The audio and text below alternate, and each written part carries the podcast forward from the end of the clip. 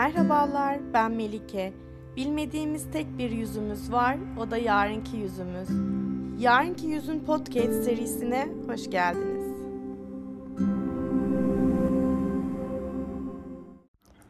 Doğru zamanda, doğru yerde olduğunu nasıl anlarsın? Yüreğinden gelen sesi mi dinlersin? Yoksa hayatın sana sunduklarıyla mı yetinirsin?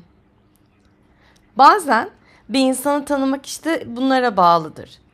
Doğru yerde, doğru zamanda olmakla şans eseri karşılaştığımız insanlar ile aramızda oluşan bağ okyanus etkisi deniyormuş. Hiç tanımadığın, bazen adını bile bilmediğin, bazen yüzünü bile görmediğin, bazense tek bir bakışını hatırladığın insanla uzun yollar yürümek istersin. Bu bahsetmek istediğim konu da şans eseri çıktı karşıma aslında. Biraz araştırınca bizim tesadüf dediğimiz aslında adı tevafuk olan karşılaşmaların üzerimizde bıraktığı etkinin adıyla birlikte ne demek olduğunu da daha iyi anladım.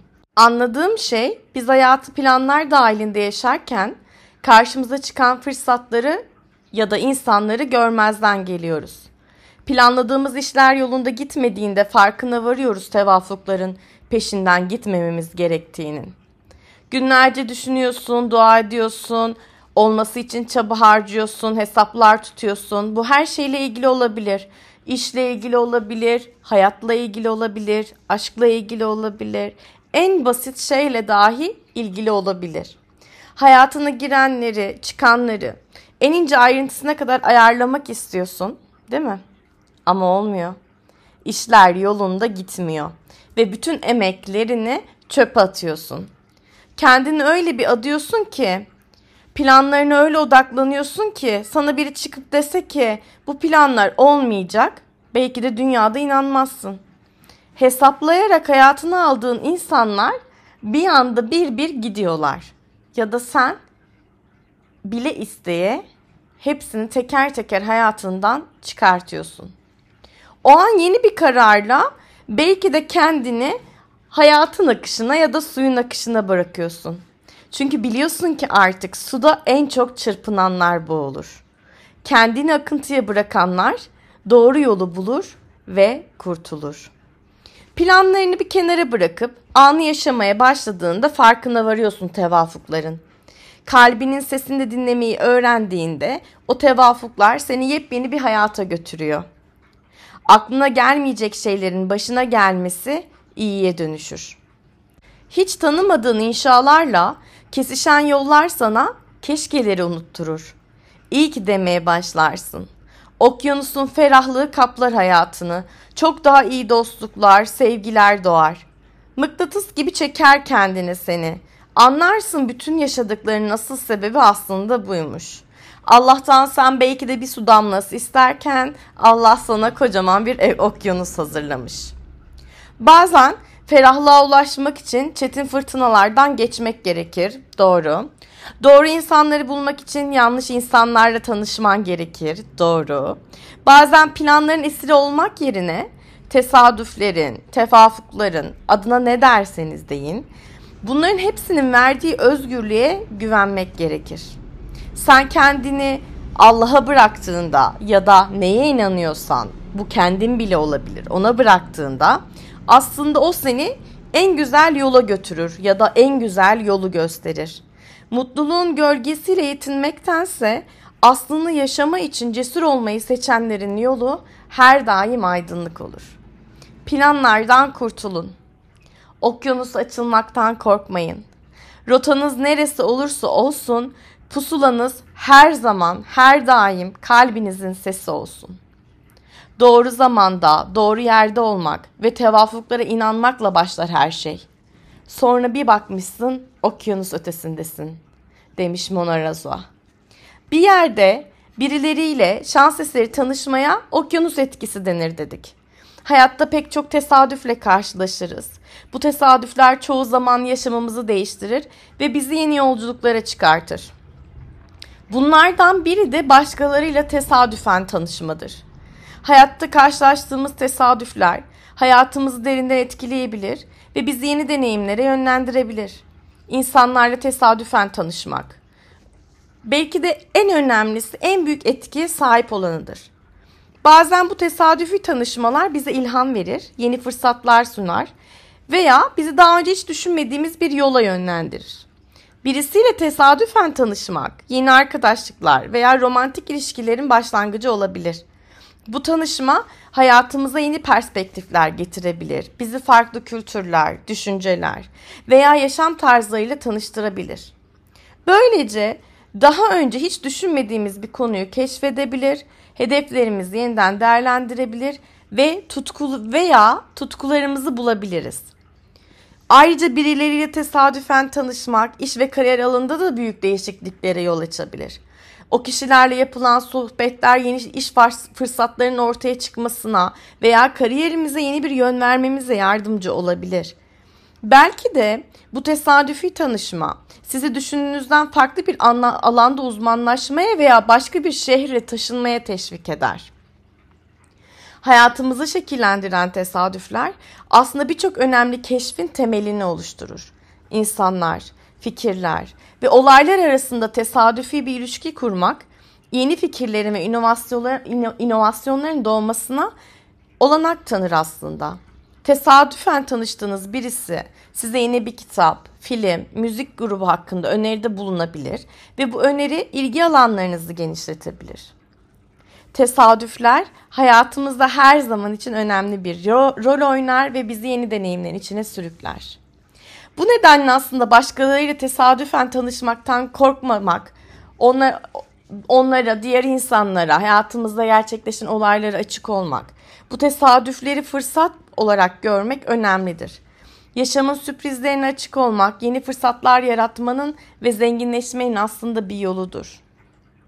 Her zaman için şu sözü çok sever ve aslında hep dile getiririm. Denize veya okyanusa değil, bir insana kıyınız olsun. Yanında oturup dinleyin ve dinlenin.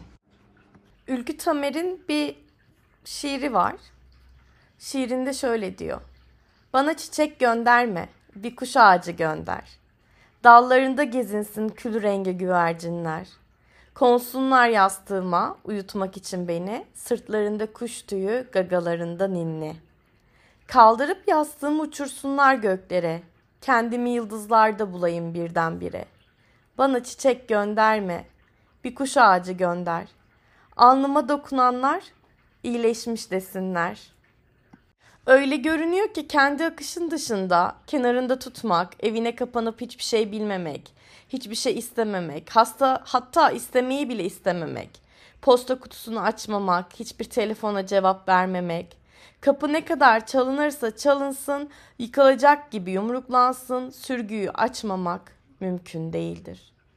Evde kimse yokmuş ya da evdeki kişi ölmüş de duymuyormuş gibi yapmak arzuya bağlı olarak istendiği zaman görünmez, görünmez olmak, susmak ve canlıyken namütenahi soluğunu tutmak mümkün değildir. İnsan artık yeryüzünden ayrıldığına ve kendi adını bile terk ettiğine inandığı zaman dahi tam olarak mümkün değildir demiş yarınki yüzünde. Birlikte olmayı istediğimiz, birlikteyken hoşlandığımız, varlığı neredeyse bütün tatsızlıkları telafi eden ve fazla bir çaba göstermeden bir ödül misali akşam göreceğimizi bildiğimiz, bütün gün onunla görüşmeyi beklediğimiz kişilerden. Kötü anlarda bile yanında olmaktan memnun olduğunuz, mutlu olduğunuz, onlar neredeyse eğlencenin orada olduğunu hissettiğimiz insanlar. Onlardan vazgeçmek ya da onlar tarafından dışlanmak bu yüzden bu kadar zor. Çünkü sürekli olarak bir şeyleri kaçırdığımız ya da hayatın kenarında yaşadığımız hissini taşımak zor. Herkes birbirini bitirir der İnci Aral. Ve şöyle devam eder. Özellikle aynı yere, aynı eve, aynı barakaya konmuş zorunlulukların bir arada tuttuğu insanlar. Karşılıklı bir tüketme, bir tür yok etme işlemidir bu. Ölümcül bir dezenfeksiyon. Şaşacak bir şey yok. Yüzme bilmeden suya atılmış insanlar birbirlerini boğarlar. O kadar çok insan var ki etrafımda birbirlerinin zihinlerinde hapsolmuşlar ve asla oradan çıkmak için mecalleri yok. Sen ne kadar kaçarsan kaç, ıs- hayatı ıskalarsan ıskala, Görmezden gelirsen gel, kafanı kumada göm, kalbine kilitte vur. Hayatın sana diyeceği bir şey varsa sinsi sinsi bekler sırasını yıllarca.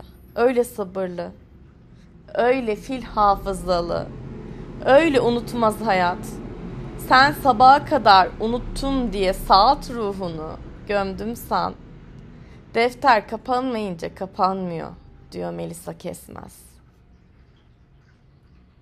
Bir de bir Mine Söğüt var. Mine Söğüt de şöyle diyor. Pencereden dışarı bakıyorum. İçimde ateşler yakıyorum. Yaptığım her yemek o ateşte pişiyor. Doğurduğum her çocuk o ateşte eriyor. Sevdiğim her erkek o ateşte ölüyor. Bir bardak su içsem söner mi? İsteklerimi nehre gömsem cinayetler biter mi? Her şey senin yüzünden diyor babam. O kupkuru bir adam.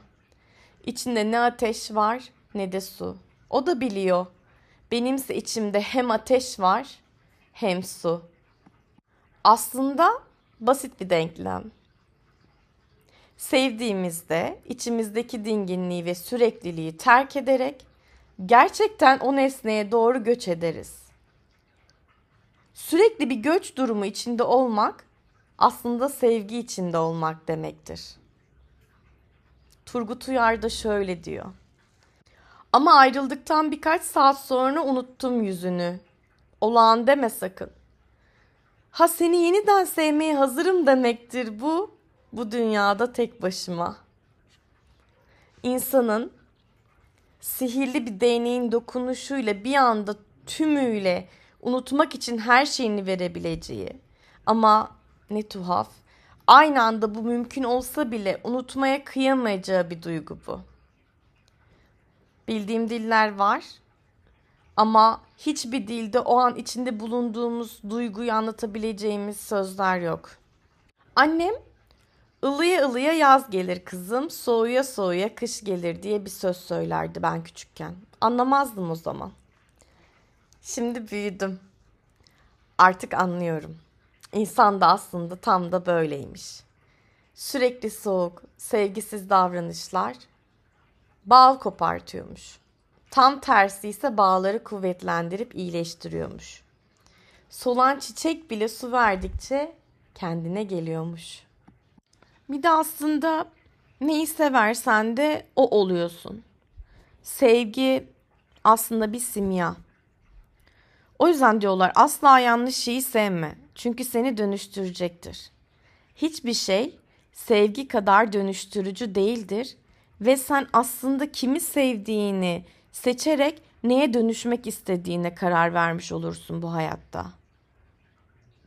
Ama aslında bütün sevgilerde de, bütün ilişkilerde de dev bir üslup sorunu ve hadsizlik var.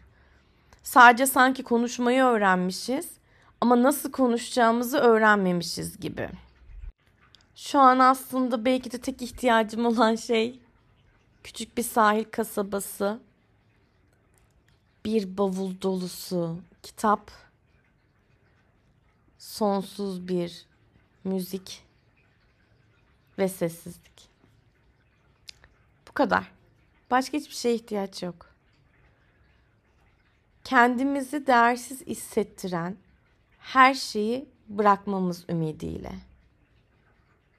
Vera'nın şiiri de öyle başlamıyor muydu? Kendini değersiz hissettiren her şeyi bırakman ümidiyle Vera. Yapışmaman bir etek ucuna, dalmaman uzaklara ve beklememen bir mesajın gelişini.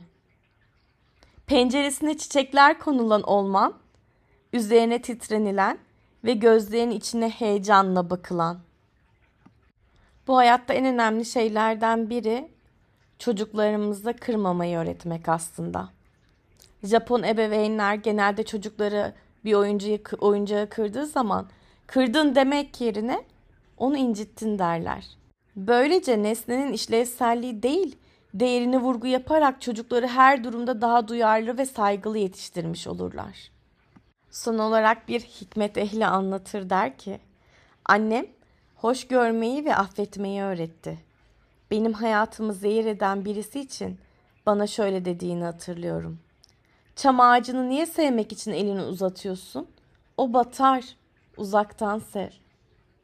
Üs- üslubu ağır bir zamandayız. Hoşçakalın.